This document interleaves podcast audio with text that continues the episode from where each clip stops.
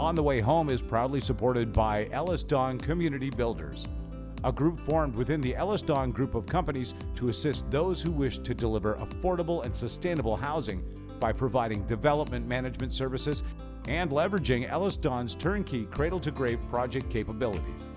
We incorporate all that a world leading development, construction, and building services company has to offer to provide innovative and sustainable developments that connect and energize communities. Our offering is not simply a development and construction solution, it's a holistic and comprehensive approach that ensures the delivery of assets that communities can be proud of. To learn more, please visit www.communitybuilders.ellisdon.com. We at On the Way Home would like to acknowledge the original stewards of whose lands this podcast is recorded on. In York Region, we recognize we're on the traditional territories of the Wendat, the Haudenosaunee, and the Anishinaabe peoples, and that this is the treaty lands of the Mississaugas of the Credit. And in Vancouver, we acknowledge that we are on the unceded territories of the Coast Salish peoples, the Musqueam, Squamish, and Tsleil-Waututh, whose presence on these lands continue to this day.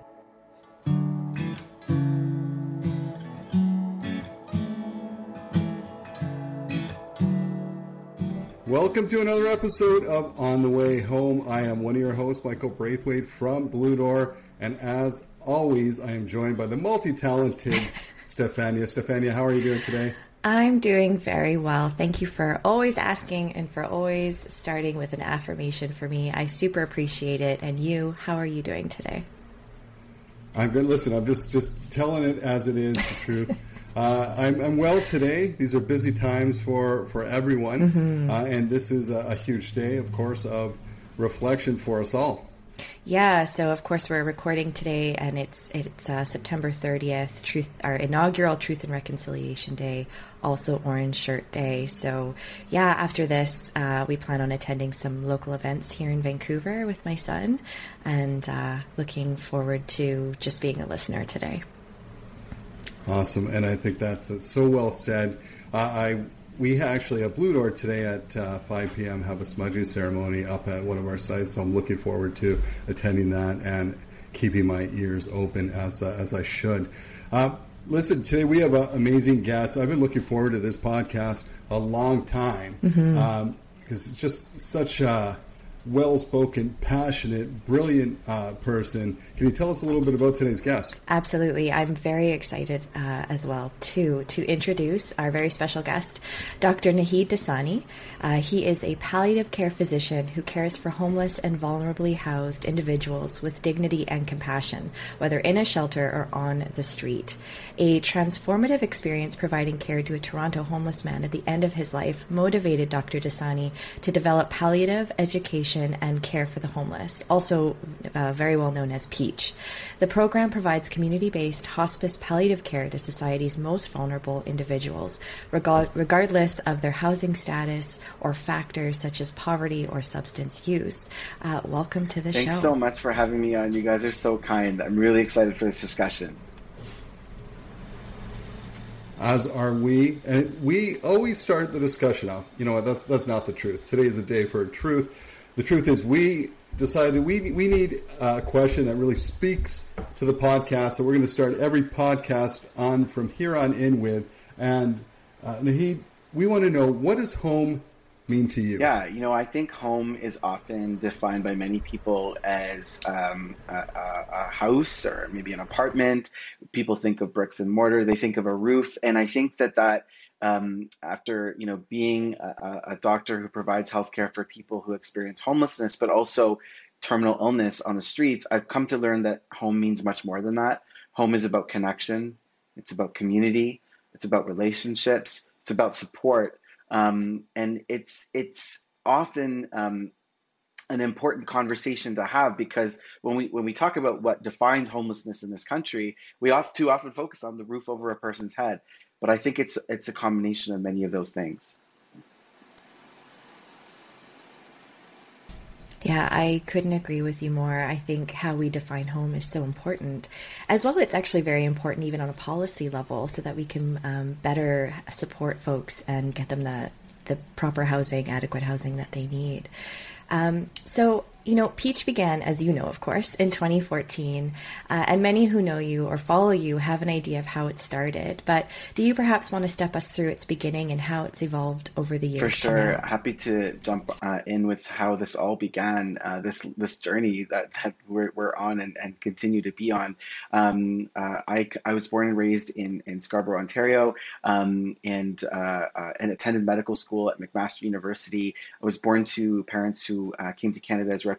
So I always knew that I wanted to use that immigrant experience, that refugee experience, as a, as a way to inspire social change in our communities, and found that in healthcare um, when I was working as a resident doctor at the University of Toronto. Um, we're placed in these shelters uh, to provide healthcare for people experiencing homelessness as a opportunity to learn. And I was tapped on the shoulder at, uh, one day to ask and asked to see this gentleman who was in a, in, in crisis. His name was Terry, um, and when I um, uh, went to see him, he was shaking, he was writhing, he was curled into a ball. And as I examined his mouth, I could see what was happening. He had a cancer at the base of his tongue, and it had spread all through his face and into his neck.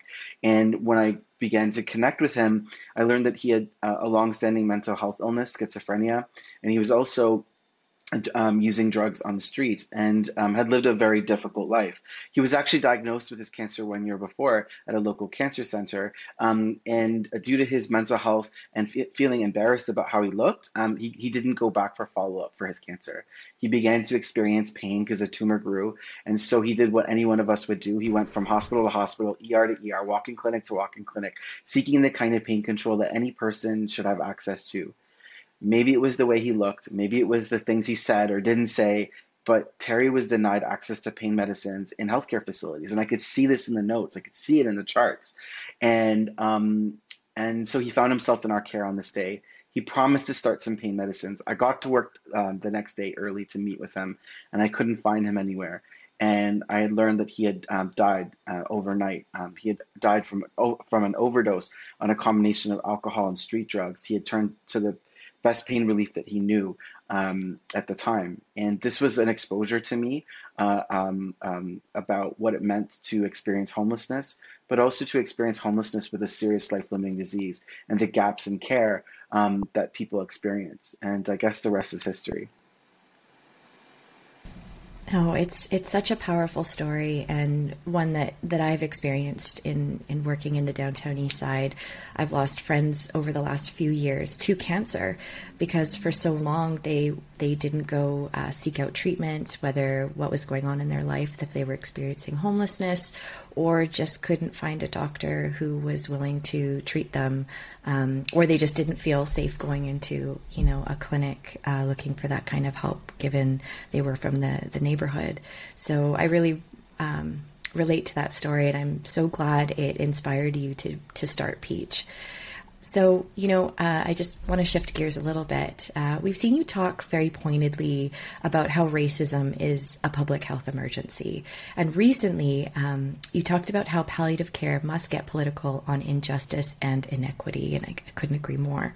Can you talk to us about that more, though? How can people get mobilized behind Yeah, this? you know, I think um, um, these are two important, you know, topics that we're talking about. We're talking about racism and its impact on healthcare outcomes in our communities. And we see that the impacts of racism on healthcare um, throughout our system. And I'm just going to throw out some examples. Um, you know, we see a disproportionate of people who are Indigenous and Black who are experiencing mental illness, um, who experience uh, uh, uh, uh use of force by police officers across this country. In a city like Toronto, people who are black are 20 times more likely to be shot by the police as compared to people who are white.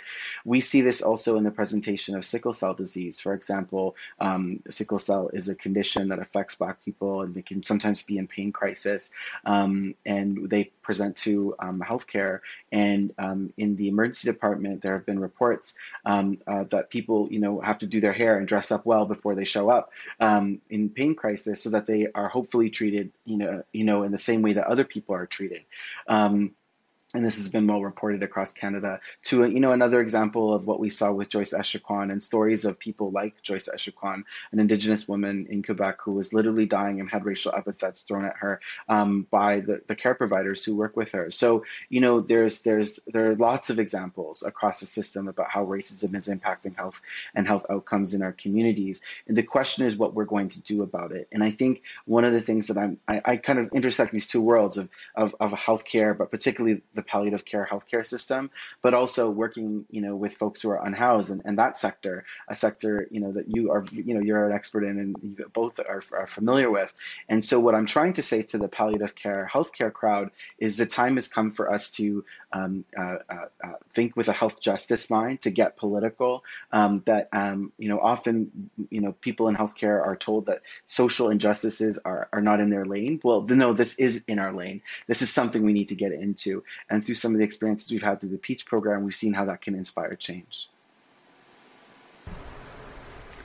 You know, I, I've been a big, big admirer for a long time. You have such courage. You tell it how it is. You push the system, and that's exactly what we need. Now, listen, your work at Peach is tough uh, in normal times, but these are not normal times. Uh, we've had COVID nineteen pandemic for past eighteen months now. Can you talk to us a little bit about how the pandemic impacted palliative care in Peach and how that has changed over the course of the pandemic? Yeah, you know, um, COVID nineteen um, showcased for us just how fragile the scenario is for so many unhoused people in our communities. I often say that uh, uh, people experiencing homelessness were hanging by a thread before the pandemic, and that thread snapped. And we saw the outcomes of that in jurisdictions across the country. People um, were um, experiencing a, a, a, further distance from their care providers, their social care workers, because respite uh, drop ins and shelters, and, and God bless them, were doing the best they could, but had to shut down, especially if you remember like the beginning with physical distance distancing. This is a time when we didn't have vaccines, for example. Um, and so more and more people were on the streets, in parks, in uh, non traditional spaces in need of help and support and care. And so the Peach program, particularly, we saw a flurry of referrals, um, a lot more requests to, to help and support people in complex situations. We found ourselves doing more work outside buildings as a result of that. Kind of makes sense when you think about it. What we did see also, just to be a little bit positive, is we saw jurisdictions across Canada, and I know you know about this work, um, respond. And we saw incredible collaboration between government, local health authorities, social care workers, advocates, activists, faith groups, kind of responding, um, developing programs like hotels and motels. Um, uh, developing shelter programs to support people through COVID, um, you know, protecting people uh, for those who wanted to um, uh, connect. And I actually got to do some of this work in the Region of Peel, uh, uh, where I serve as the medical director for the Region of Peel's COVID nineteen isolation housing program. Um, and and you know the the responses that we saw in these communities was phenomenal.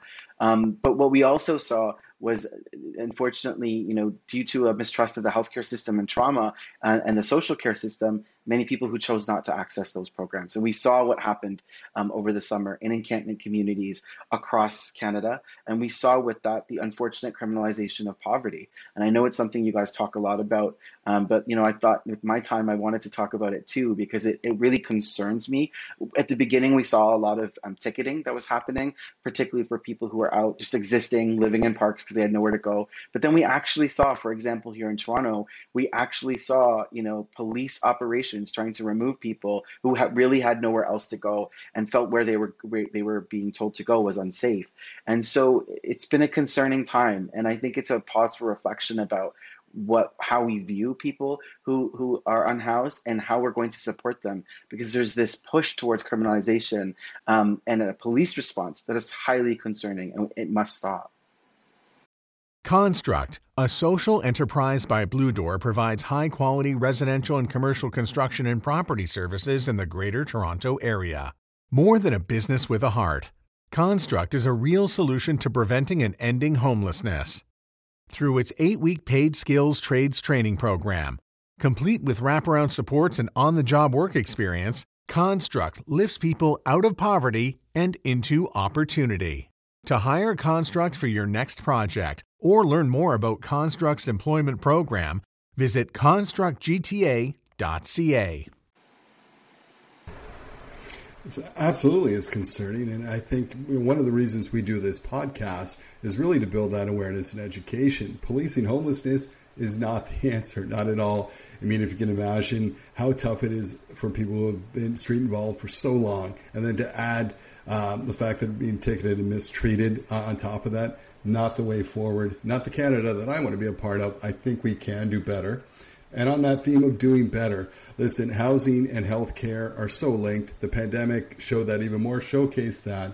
And so, how can doctors and, and healthcare providers in general increase their advocacy for palliative care and for marginalized communities? Yeah, really great question. Um, I think in 2021, we do a pretty good job of um, of accepting and talking about the uh, link between the social determinants of health, how people live, learn, work, and play, and the outcomes that they experience in life from a health perspective, um, housing, income, um, you know, employment, social networks, uh, food security, so on and so forth. What we're not so good at talking about um, is is what drives inequities in the social determinants of health, and this is often termed the structural determinants of health. Things like xenophobia, colonialism, ableism transphobia, racism, um, and a whole host of factors that really, I think, still in healthcare, people are uncomfortable talking about. And what I really love about the the housing sector is I think I think the housing sector really understands that piece and has understood it because um, you know who we see who actually is unhoused in this country is often a reflection of looking in the mirror, right? We see the reflection of society, and um, the reality is until we start talking in a, about and addressing um, uh, racism, until until we start talking about oppression and these factors that lead people to have inequities in social determinants of health, we'll never be able to address the social determinants of health and and and achieve health equity. And I say that with the utmost of humiliation as we record this on Truth and Reconciliation Day here in Canada. You know, thinking about a subset of of Canada's population that is overrepresented in our unhoused population and shelter populations coast to coast. Um, so I think we actually need to have that real conversation about the structural determinants of health.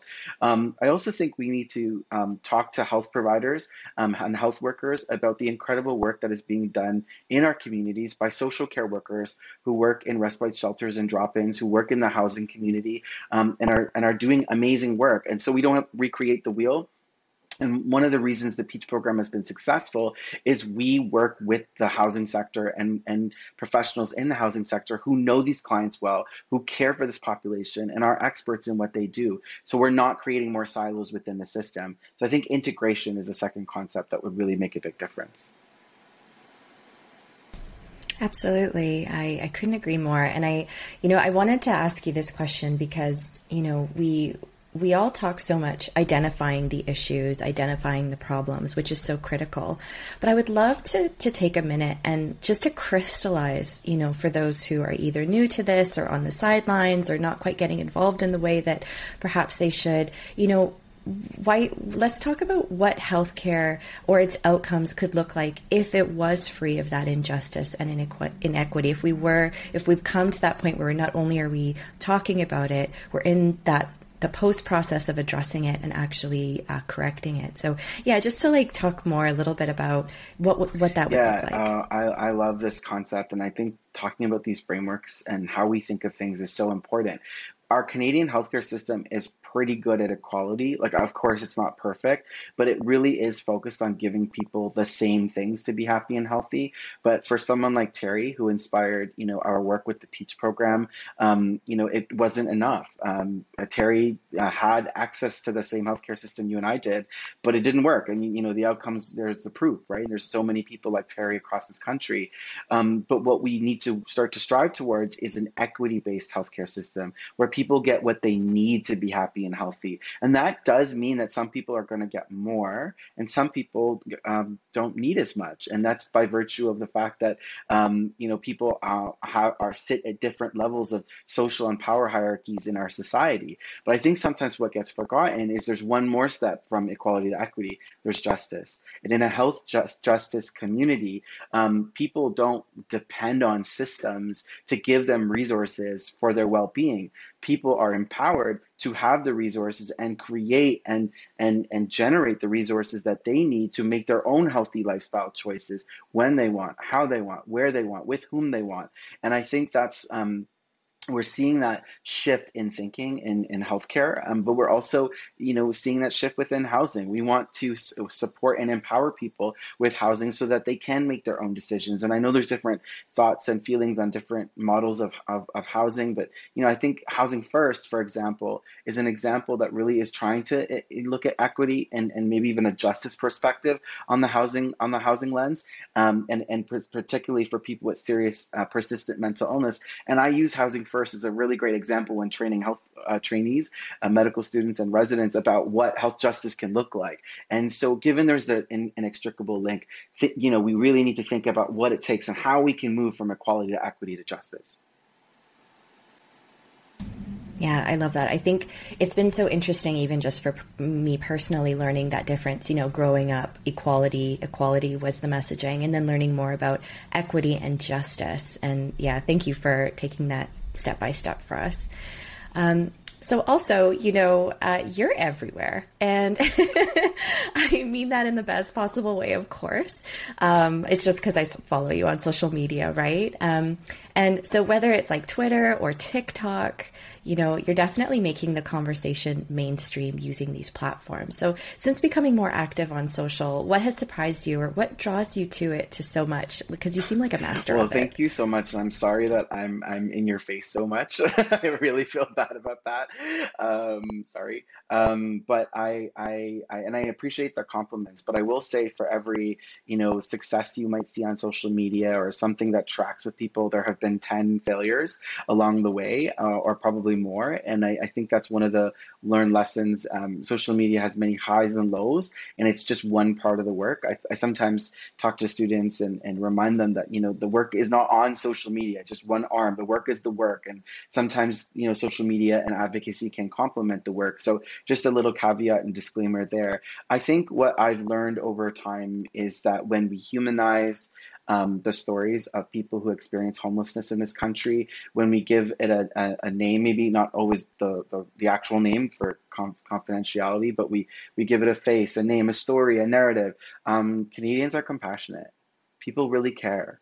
Um, um, people start to see this more as a structural is- issue the idea of people experiencing homelessness rather than one of personal blame.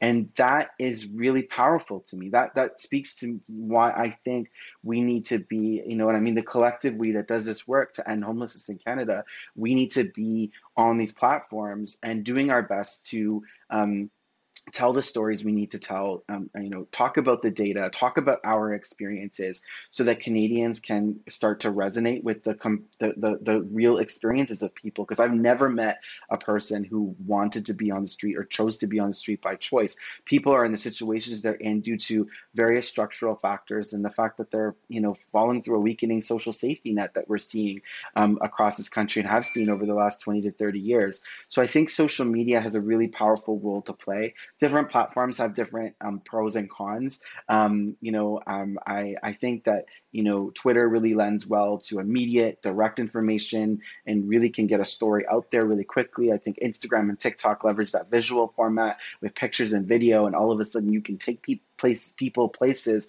they've never been or never even thought about right? Of course you're always going to get like the trolls. You're always going to get the people who are the devil's advocate people right? And um, you're not always going to be able to convince anyone. But through that i should say everyone but but through that you know you do build a sense of community community and you build uh, you're building a movement along the way. And if i've even been able to like make that dent even like 0.001% then i'm grateful right? Um, it's also about amplifying voices. So it's not always my story that needs to be told, but it's amplifying those of people with lived experiences. And more and more, I'm seeing people who have lived experiences on the street and shelters, um, um, either current or past, who are out there telling their stories. And and uh, you know, any chance I get to like amplify those stories, that's really important as well. Listen, you are humble to a fault. I, I don't think anyone's mastered the art of uh, storytelling and and you know humanizing these these uh, challenges through social media like you. You're doing incredible, impactful work. Um, let's tell people where they can find out more. Where can they follow you, and where can they support Peach and become Absolutely. part of the solution? Absolutely. You can learn more about the Peach program um, at the Inner City Health Associates, where the program is based out of in downtown Toronto at www.icha-toronto.ca. And you know, if, if, you're interested, feel free to um, you know check me out and the work that our team is doing in different ways on Twitter and Instagram at Naheed. That's at N A H E E D D, um, or on uh, TikTok at Dr. Dr. Dot N A H E E D D. Um, yeah, I, I, really look forward to meeting you on those uh, platforms and continue to build this community. Yeah, absolutely. And it is so worth it. I really recommend checking it out. Um, Naheed, thank you so much for making time today to talk to us about these really no, important thank, issues. Thank you. And, you know, I can't say enough how much um, the work you guys are doing is important. Um, giving a voice to this, um, creating a platform for people like myself to, to talk about these issues. There is incredible magic and power in that. So keep doing what you guys are doing. I'm a big fan too. Thank you. Wow. Thank you very much. Steph, you know, it's again, we always talk about having that agree button. If, if people, you know, if we had that, a big alarm, that, and I'd be hitting that the whole time. I mean, we, we heard when uh, a long time ago talking with Dr. Sandy Buchman, he was saying, you know, I can tell your health by your postal code, which, you know, shows how uh, there is yeah. not equity uh, in our system, right? And people experiencing homelessness, I think the average age of um, lifespan is, is 47, which would mean that uh, I I'm two years past that. It just, you know, but having fearless leaders uh, like Dr. Dosani, uh, you know, doing this work and giving a voice to those who may not have one is, is so inspiring. Yeah, and so important, and and we need more of it. And you know, as that beautiful quote is that justice is what love looks like in public. I think is such an inspiring one and so true. So I hope that is uh, maybe some of the final thoughts that we leave with folks. And um, yeah, thank you so much for inviting him on for the show today. Well, another great episode. Subscribe, share with others, and we'll see you next week.